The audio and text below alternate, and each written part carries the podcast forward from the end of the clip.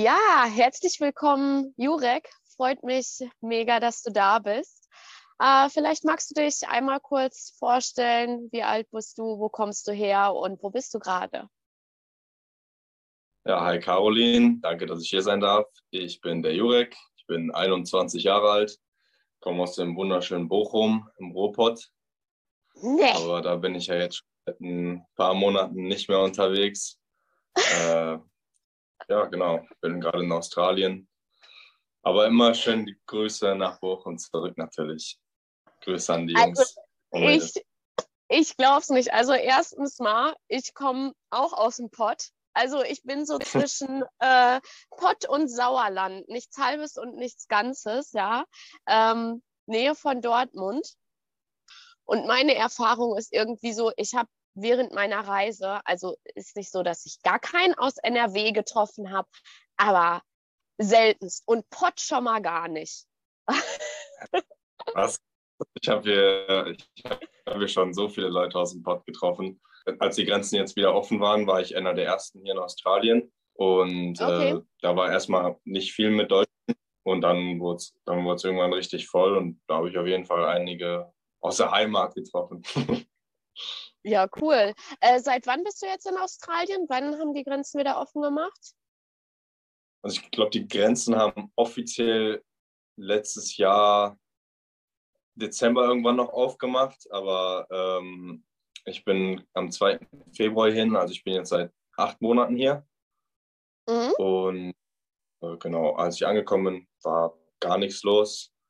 Äh, und jetzt anscheinend, ich bin gerade nicht, äh, nicht sehr in den Cities unterwegs, aber anscheinend ist da jetzt alles proppe voll und äh, richtig.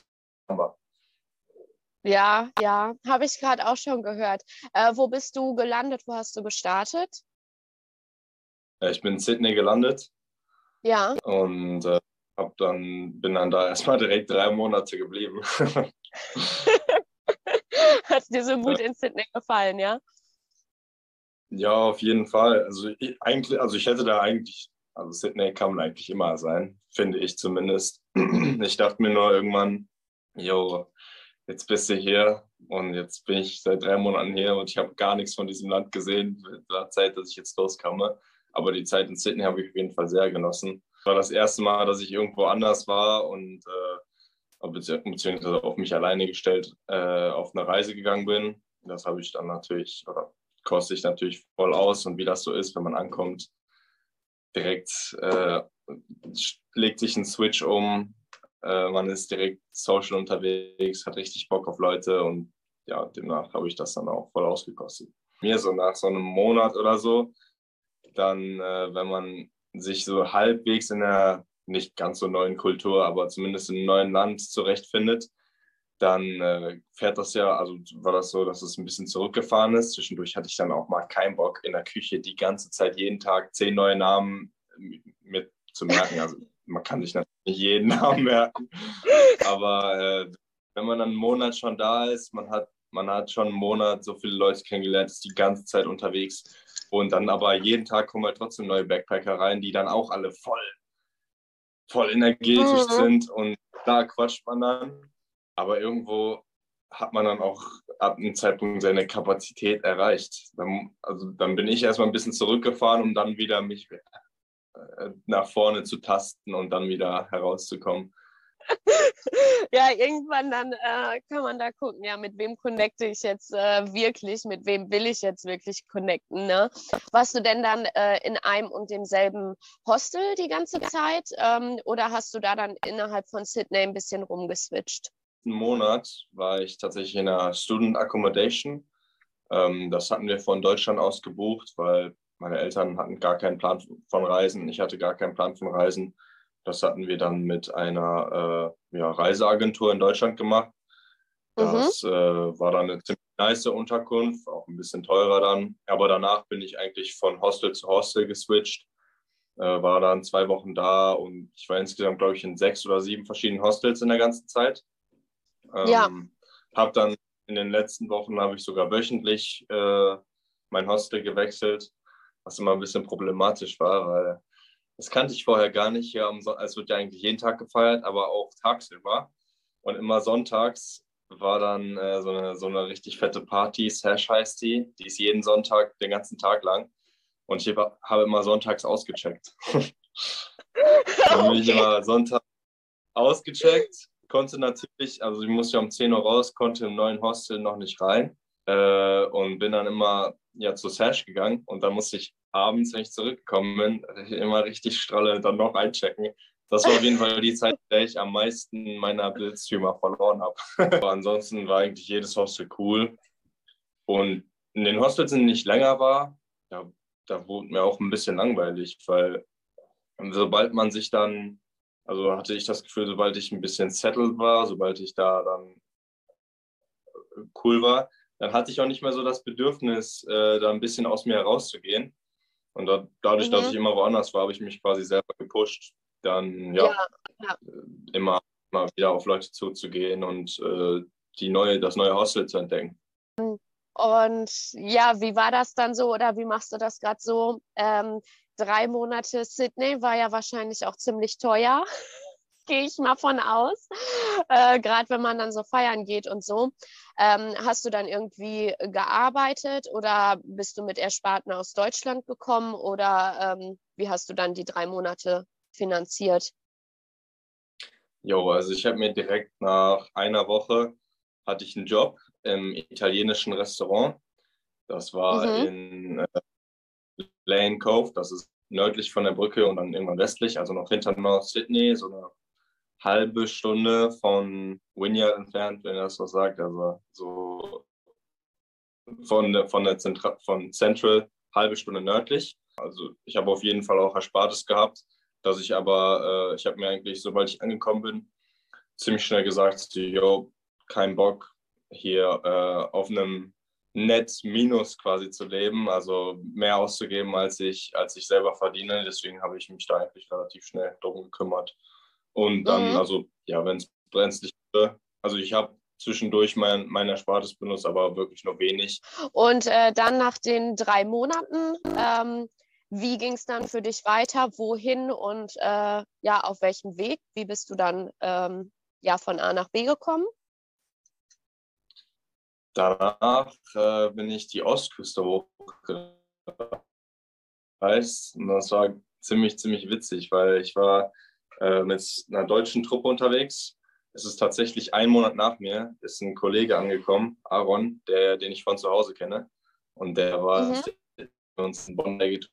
Wir haben dann über zwei Monate, ich war immer in anderen Hostels, der war am Bondi Beach und ich war immer irgendwo anders, haben uns immer mal wieder getroffen.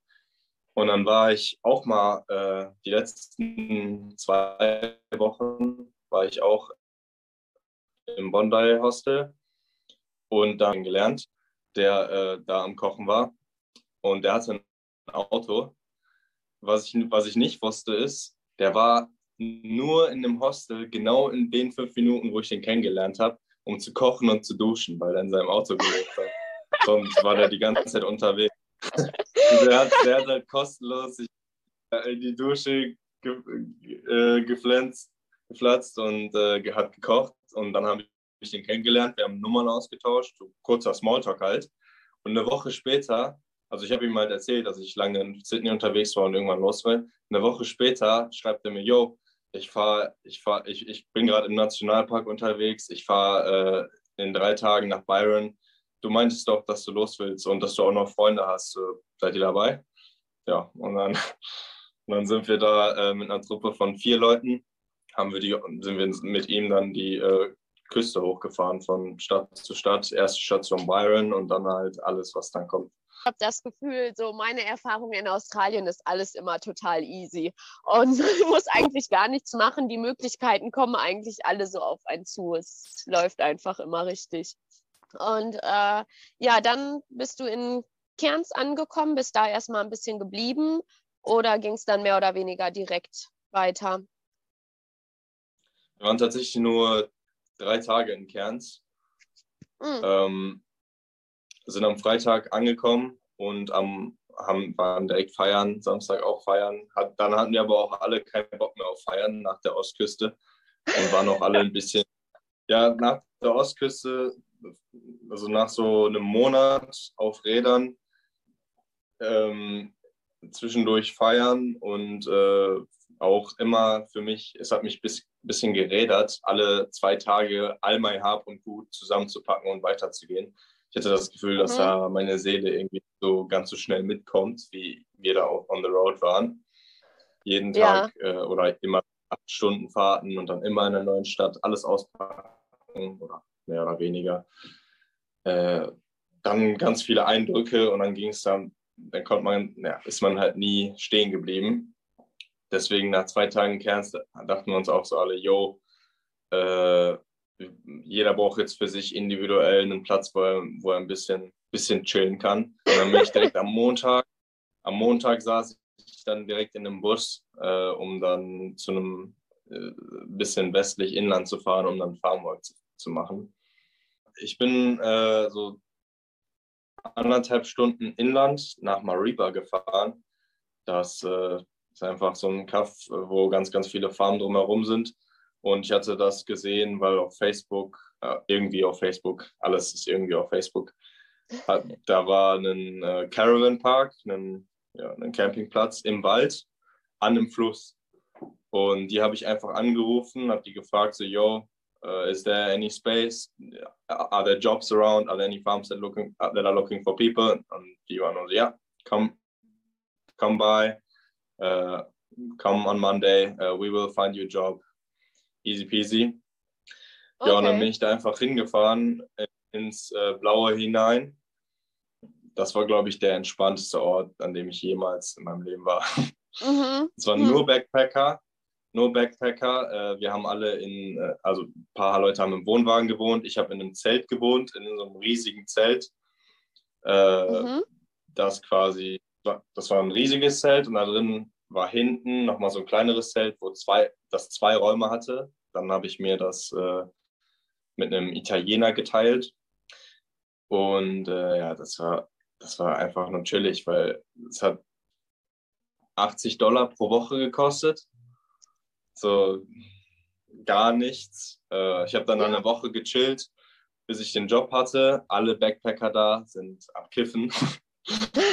äh, alle, sind, alle sind super entspannt, sind den tagsüber, sind tagsüber auf der Farm, manche auch nicht. Manche chillen einfach so, äh, ja. kommen dann zurück, alle setzen sich, alle setzen sich unten hin, wo die äh, öffentliche Küche ist, wo, dann, wo man dann runtergucken kann zu dem Fluss, der da fährt, äh, der da fließt. Und äh, ja, das war auf jeden Fall mit unter die entspannteste Zeit. Ich habe einen Job gefunden auf einer, in einer Bananennursery. Äh, also, wo die kleinen Babypflanzen hochgezüchtet werden, bevor die auf die Farm gehen. Hatte ich ein bisschen Glück, mhm. dass ich da nicht die riesigen Stauden tragen musste. Äh, ja, ich habe eigentlich, ich, ich würde gemacht, da drei Monate bleiben. Krass, krass. Hast du irgendwie Farmwork, körperliche Arbeit äh, gefetzt? Äh, ja, ich habe was gemacht, aber ich habe was richtig Geiles gefunden. Ähm, ich bin Maschinen gefahren, Erntemaschinen. Das heißt, ich saß den ganzen Tag. Also manche finden das vielleicht langweilig, weil du den ganzen Tag halt irgendwie alleine bist. Aber ich fand es halt einfach voll chillig, in der Maschine darum zu düsen, Podcast oder Musik zu hören und keiner geht mir auf den Sack und ähm, anstrengen musste ich mich auch nicht. Also das war cool. Bananen wollte ich nicht äh, schleppen. die Nursery war dann genau so, also das war, war an sich ein bisschen monoton, äh, was aber die meisten Farmjobs sind, weil es halt einfach irgendwie ein, ein Prozess ist, irgendwas, was man ja. mit der Pflanze macht und das macht den ganzen Tag immer wieder. Äh, in der Nursery habe ich nur, ich habe mir einen äh, Tray genommen mit zehn kleinen Bananenpflanzen drin, habe die Blätter abgeschnitten und das war's. Dann die zehn Stunden Schichten jeden Tag wird man halt, wird man halt ein bisschen verrückt, aber äh, gibt auf jeden Fall Schlimmeres. Lernt man als Reisender auf jeden Fall dann wertzuschätzen. Seine, dass äh, körperliche Arbeit anstrengend ist und dass man sich sein Brot auch verdienen muss. Ähm, ja, dann ging es weiter und du bist da gelandet, wo du jetzt bist, oder? Naja, es ist wieder alles gar nicht, alles anders gekommen. ich dachte, ich würde drei Monate da bleiben. Ich ja. bin dann im Endeffekt einen Monat eben. Also ich habe, äh, ich war erst eine Woche ohne Job, habe da nur gechillt dann habe ich den Job angefangen und äh, nach einem Monat mit den ganzen, ich, ich habe da unendlich viele Leute kennengelernt, die, jetzt auch äh, echt dicke Buddies sind. Äh, ich bin dann nach einem Monat, also nach drei Wochen Arbeiten, äh, bin ich dann auf einen Roadtrip gegangen und habe meinen Job gekündigt. Ja, und dann war da Eddie, der, äh, der ein Auto hatte, äh, der Engländer, und meinte so, yo, äh, irgendwie lass mal nach Darwin cruisen, also nach ganz im Norden. Da mhm. ist der Mindestlohn höher, weil das der Abseits ist von allem, verdient man dann mehr Geld. Da ist besseres Wetter, weil es halt, wie gesagt, dann auch schon relativ kalt wurde, äh, weil das dann mitten im Winter war. Und genau, ich kann mich erinnern, das war an einem, an einem äh, Sonntag, ganzen Tag gechillt. Und äh, die waren schon irgendwie am Plan. Eddie und äh, Jacob auch aus England und der Liam aus Kanada war dann war auch schon irgendwie eingeplant. Und das waren halt die, wo ich in meinem Zelt gechillt habe. Und dann haben die halt gerade darüber geredet. Und dann habe ich halt einfach nachgefragt, so, yo, what's, uh, what's the plan? So, yeah, we're going to Darwin. You wanna come? Und als er das dann so gesagt hat, hat sich direkt in meinem, weiß ich nicht, in meinem Bauch so hat so angefangen zu sehen. Keine Ahnung, so Schmetterlinge, aber nicht, nicht auf äh, nicht in der verliebt, auf die Verliebtseite, sondern einfach, weiß ich nicht, auf einmal hat es kribbeln, einfach nur dieses Wanna come. Und dann meinte ich einfach so, ja, okay. So, am nächsten Tag ging es los. Morgens trotzdem ja. um 5 Uhr aufgestanden, das war nämlich die Zeit zur Arbeit. Hab meinen Supervisor okay. angerufen, yo Alessio, tell you something. Uh, I'm not coming to work. Plans plans have changed. Uh, we're going on a road trip. I hope that's okay. But no, so, yeah, that's fine. That's alright. I understand. Und dann natürlich ja, ganz viele Backpacker. Australien, ne? Ja, und dann meine ich so, okay, do I have to call the, the, the office to uh, and tell them or anything? Also, no, I will do it for you. Don't worry, have fun. Thanks for being. So lief das und dann ging es Montag direkt los auf den nächsten Roadtrip. Ja, seid, habt ihr mehrere Stops gemacht ähm, oder seid ihr mehr oder weniger nach Darwin dann durchgefahren? Ne, wir waren auch wieder dreieinhalb Wochen on the road. Mhm. Äh, sind nach, erstmal nach Cairns gefahren, haben uns äh, equipped äh, für, ja, fürs Outback. Also ja. ich hab, wir haben uns Zelte gekauft. Ich habe mir ein super kleines Zelt einfach mit Liam geteilt. Kanadier, einfach ein Zwei-Mann-Zelt. Wir haben so, so nebeneinander gepennt, jede Nacht. Hat uns nicht gejuckt. Die anderen beiden haben sich relativ äh, große Zelte geholt. Äh, Eddie, sogenanntes Swag, ne? Also, mhm. weiß ich nicht, wie man das beschreiben soll. Einfach so ein längliches Zelt, was ja. sehr, sehr draußen geprüft ist. Und ähm, ja, dann waren, haben wir drei Wochen waren wir unterwegs, haben immer draußen im Outback gecampt, haben jeden Tag auf einem Lagerfeuer Essen gemacht. Wir hatten keinen Gaskocher oder so. Äh, ja, war im Nachhinein ein bisschen risky, weil hätte es einmal richtig geregnet, hätten wir halt einfach kein Essen gehabt. Aber ja, Kerns eingedeckt, ganz irgendwie 60, 70 Liter Wasser gekauft, äh, ganz, ganz viel Essen, ganz viele ganz viel Thunfisch, ganz viele Kidneybohnen, äh, Nudeln, Reis, so den Bums halt und äh, dann erstmal Zivilisation AD gesagt. Und dann ja, cool. irgendwann sind wir natürlich in Darwin angekommen und dann sind wir erstmal da geblieben. Dann in Darwin war ich dann mal für ein bisschen länger als äh, drei Wochen habe dann da einen neuen Job direkt gefunden. Ich habe den, also im Outback hat man ja eher kein Netz. Äh, wenn dann, wenn dann mal Netz war, habe ich halt auf Facebook geguckt und habe auf Facebook auch den Job gefunden. Zwei Tage bevor wir angekommen sind, hatte ich dann quasi schon was im mhm. Line-up. Das heißt, ich konnte direkt anfangen und habe dann in Darwin direkt angefangen zu arbeiten. Das waren dann, haben dann so Festival, so große Metallzelte aufgebaut und so. Und das habe ich dann da zwei Monate gemacht. Hat aber auch alles gar nicht so funktioniert, wie ich wollte. Ich bin ja nach Darwin, um mehr Geld zu verdienen, um mehr zu sparen. Aber da, ja. wird, halt, da wird halt wirklich jeden Tag gefeiert. Da ist jeden Tag gutes Wetter und da wird auch jeden Tag gefeiert. Und das ist mir dann ein bisschen zu verhängt. Ich habe ja, dann, wie bist du dann jetzt da gelandet, wo du jetzt bist? Jetzt machst du wieder Farmwork. Genau. Also jetzt gerade bin ich in der äh, Heuproduktion. Das zählt als Farmwork, aber im Endeffekt, also ich bin in einer riesigen Halle ähm, mit zwei riesigen Heupressen, die genauso lang sind wie die ganze Halle. Und äh, ich bin ganz am Anfang der Maschine und da fährt die ganze Zeit einer richtig speedy mit dem Gabelstapler rum und packt die Heuballen auf Rollbänder. Und äh, mhm. ich hacke mit so, ich hacke mit so Äxten die Schnüre durch, die die, Heu, die, die Heuballen zusammenhalten, damit ja. die quasi erstmal geschreddert können, um dann richtig klein zusammengepresst zu werden. Aha. Das mache ich den ganzen Tag.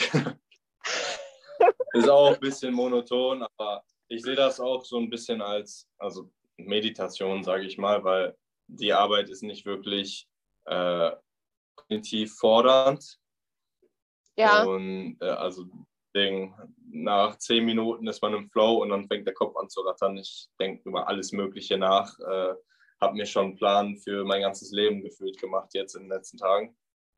Ja, ja. Äh, genau. Und hier bin ich auch über zehn Umwege gelandet. Also von Darwin, ähm, hab, wie gesagt, ich war da für ich war da für zwei Monate am Arbeiten. War halt cooles Wetter. Und dann wurde es aber irgendwann echt warm, weil es ist zwar Winter, aber das kann man sich halt so gar nicht vorstellen. Aber in Darwin ist halt im Winter trotzdem 24 Grad jeden Tag. Und ja. das, dann war das Richtung Juli, wo dann äh, langsam der Build-up wieder angefangen hat. Es gibt dann nämlich nur zwei slash drei Jahreszeiten. Es gibt einmal die äh, Dry Season und die Wet Season. Und dazwischen ist dann der Build-up. Das heißt, ich war genau da, als der Build-up angefangen hat. Und als, als ich angekommen bin, war es noch 24 Grad jeden Tag. Als ich gegangen bin, war es 34 Grad jeden Tag. Und, ja, äh, also ich war auch in Darwin, als es, äh, also es war noch keine Regensaison. Ähm, es war trocken, aber es waren ja Ü30, Ü30 und Oh, jo. so schwül und äh, so viele Moskitos. Also, oh. Ja, ja da wurde ich irgendwie erspart. Also Jacob, ah. mein Kollege, wurde richtig krass zerstochen jeden Tag. Ich hatte keinen einzigen Mückenstich in der gesamten. okay. Gar nichts. Gar nichts. Ich mein Blut anscheinend nicht so begehrt habe. Und dann mhm. nach einer Woche jeden Tag 34 Grad dachte ich so, boah, nee, reicht nee. jetzt. Ja. Habe dann ja. äh, anderthalb Wochen, also habe dann gekündigt, habe dann noch anderthalb Wochen da in Darwin verbracht. Mhm. Und äh, dann war quasi der nächste Plan, nach äh, WA zu fliegen, wo ich jetzt auch gerade bin. Bin dann aber vorher, ich bin vorher nochmal zurück nach Cairns geflogen, bin nochmal zurück zum Caravan Park, wo ich mich mit den Italienern, mit denen ich mich angefreundet hatte, wieder getroffen habe. Und dann sind wir erstmal auf ein Fest gefahren. Okay.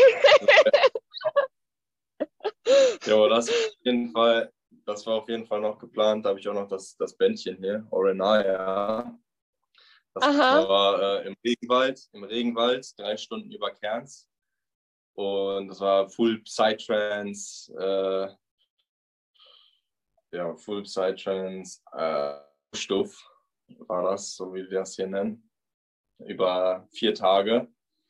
Da wurde ich auf jeden ja. Fall nochmal ganz schön durchgerüttelt im Kopf, bevor es dann hierhin ging. Und hier, ja, dann bin ich wieder nach Cairns, um dann, hier, um dann nach Perth zu fliegen, also an, an die andere Seite hier nach Western Australia.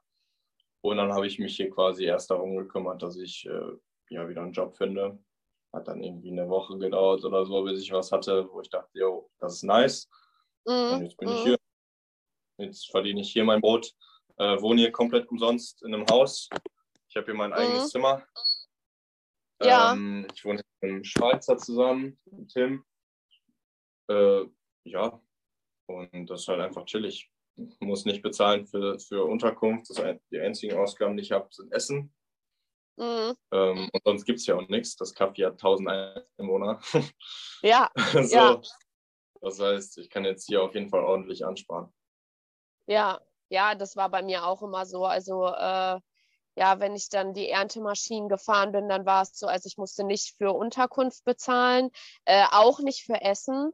Ähm, Also ich konnte wirklich, und sonst konnte ich ja auch nichts machen. Also ich habe wirklich in der Zeit alles komplett gespart, was ich verdient habe.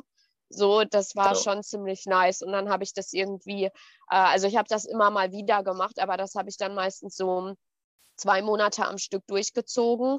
Und wenn ich das zwei mhm. Monate durchgezogen habe, dann hatte ich halt auch erstmal ordentlich Kohle, ne? Also, ja. ja. Gefällt mir auch besser, das in so Phasen zu machen. Weil, äh, ja. ja.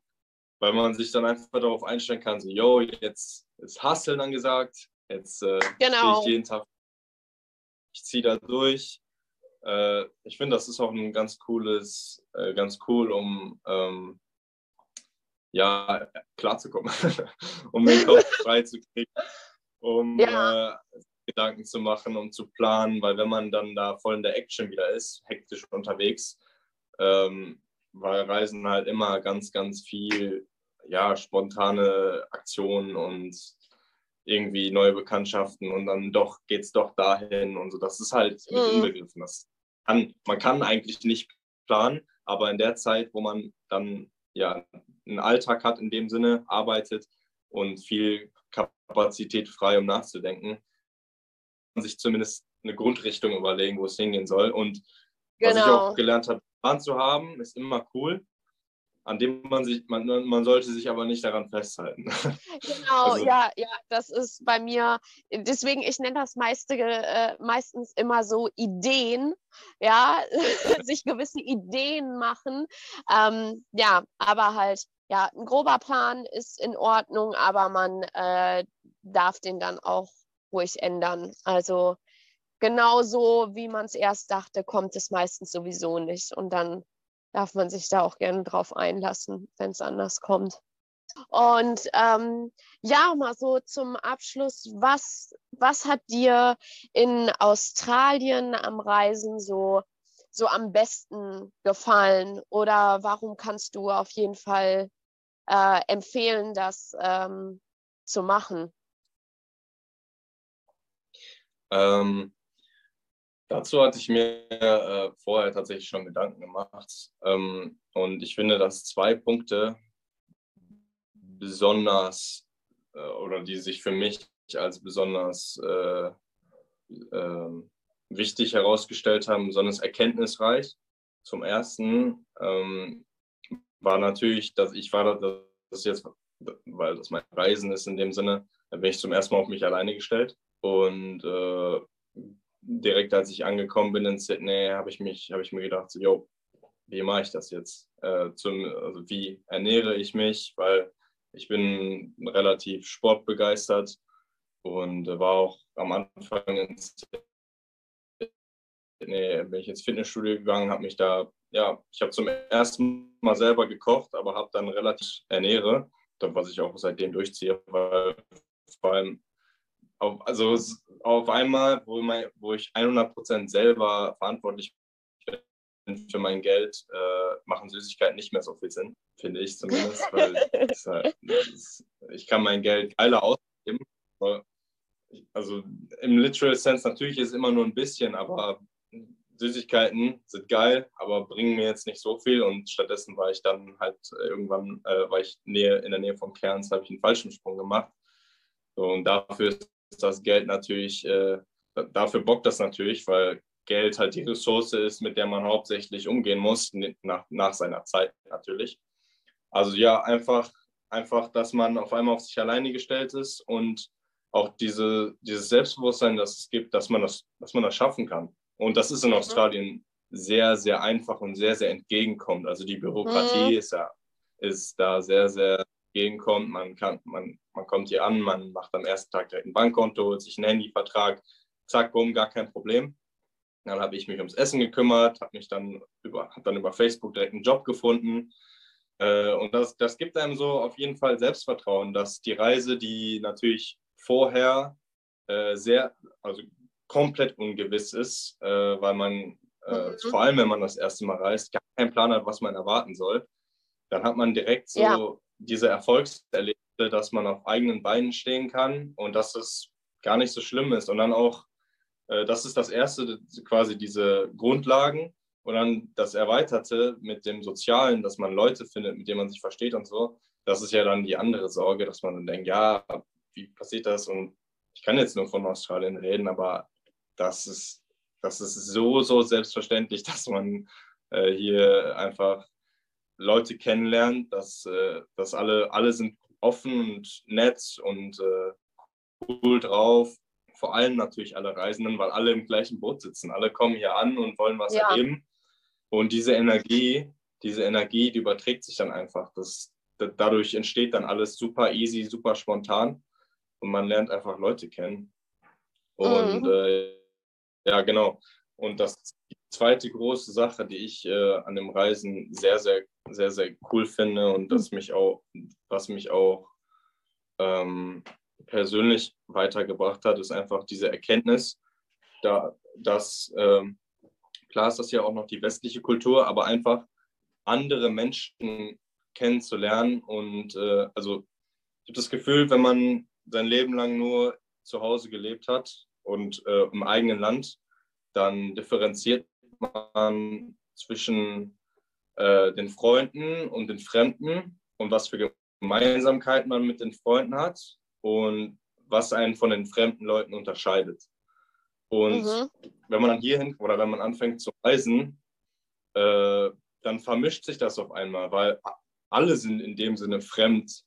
Aber auf einmal kommt es darauf an, was für Gemeinsamkeiten man mit Leuten hat, die von woanders kommen. Und also erstmal haben, sind das natürlich große Unterschiede. Die haben zum Teil eine andere Muttersprache, die sind komplett anders aufgewachsen. Und, aber man versteht sich trotzdem mit den Leuten. Selbst wenn man ein bisschen mhm. äh, eine Sprachbarriere hat, weil die nicht so gut Englisch können, man selber nicht so gut Englisch kann eventuell. Äh, und dann mit diesen Menschen, die von komplett woanders herkommen, trotzdem Gemeinsamkeiten zu haben und sich auf diese zu fokussieren und dadurch eine geile Zeit zu haben, da sind die Unterschiede gar nicht mehr so wichtig. Und äh, rückwirkend quasi generell auf zwischenmenschliche Beziehungen für mich habe ich halt äh, gelernt, dass, dass halt beides wichtig ist. Dass jetzt sehe ich auch quasi, dass äh, also zum einen die Gemeinsamkeit mit Fremden, die Unterschiede zwischen mir und äh, anderen Menschen in dem Sinne, aber auch, dass dass ich nicht nur Gemeinsamkeiten mit meinen Freunden habe, sondern auch die Unterschiede zwischen mir und meinen Freunden, dass die auch wichtig sind, sage ich mal. Dass es, dass es quasi nicht nur wichtig ist, sich da äh, oder zu, äh, wie soll ich das, jetzt weiß ich nicht, wie ich das formulieren soll. Einfach, ja, einfach, dass die Menschen, die mir nahestehen, dass, äh, dass die mir nicht nur, dass ich denen nicht nur nahestehe, weil ich das und das und das gemeinsam mit denen habe, sondern dass das und das und das auch anders ist und mhm. dass wir uns da gegenseitig entweder ergänzen man da voneinander lernen kann.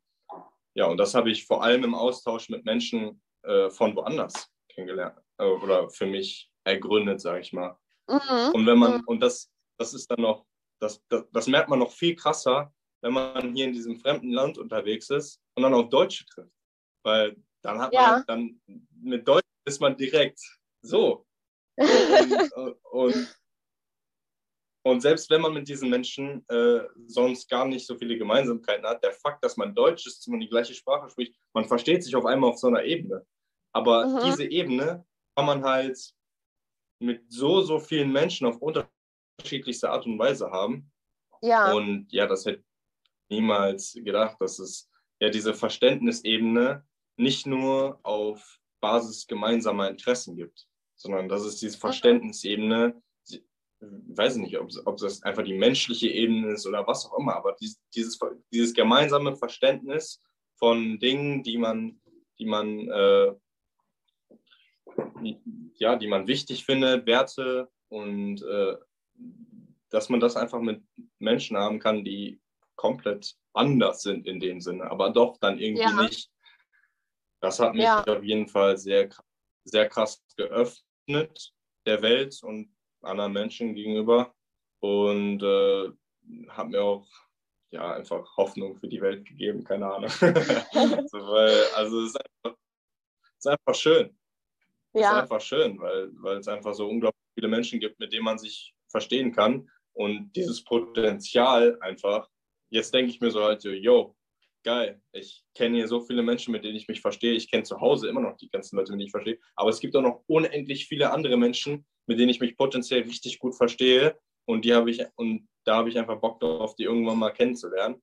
Und das gibt mir jetzt einfach so ja, das Selbstbewusstsein und die Offenheit und einfach die, die, die Euphorie, äh, Neues zu erleben und neue Menschen kennenzulernen, weil ich jetzt einfach weiß, es ist eine empirische Studie, es ist geprüft, es ist, es ist, es ist faktisch wahr, dass ich neue Menschen treffe, dass ich neue Dinge lerne, dass ich einfach äh, auf neuen Ebenen mit, mit Menschen connecte. Ja, und das kann ja. ich nur jedem empfehlen. ja, richtig coole Erkenntnis ähm, und ja, auch richtig cool formuliert, beschrieben, ja, ähm, für diejenigen, die das vielleicht noch nicht selbst erlebt haben, ja, ich äh, denke, die fühlen sich jetzt auf jeden Fall irgendwie ähm, angesteckt von dir, weil deine Euphorie äh, kann ja, man auf jeden Fall sehr spüren, finde ich richtig cool. Und ja, das ist auch, äh, finde ich, ein perfekter Abschluss.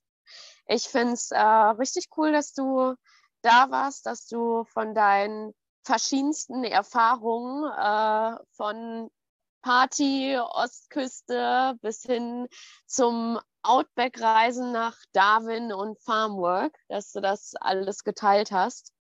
Hast ja echt schon richtig viel erlebt jetzt in den acht Monaten. Und jo. ja, vielen Dank, dass du da warst. Danke dir, Caroline, dass ich da sein durfte. Äh, ja, Abschlusswort noch einmal ganz kurz. Auf waren jetzt acht Monate.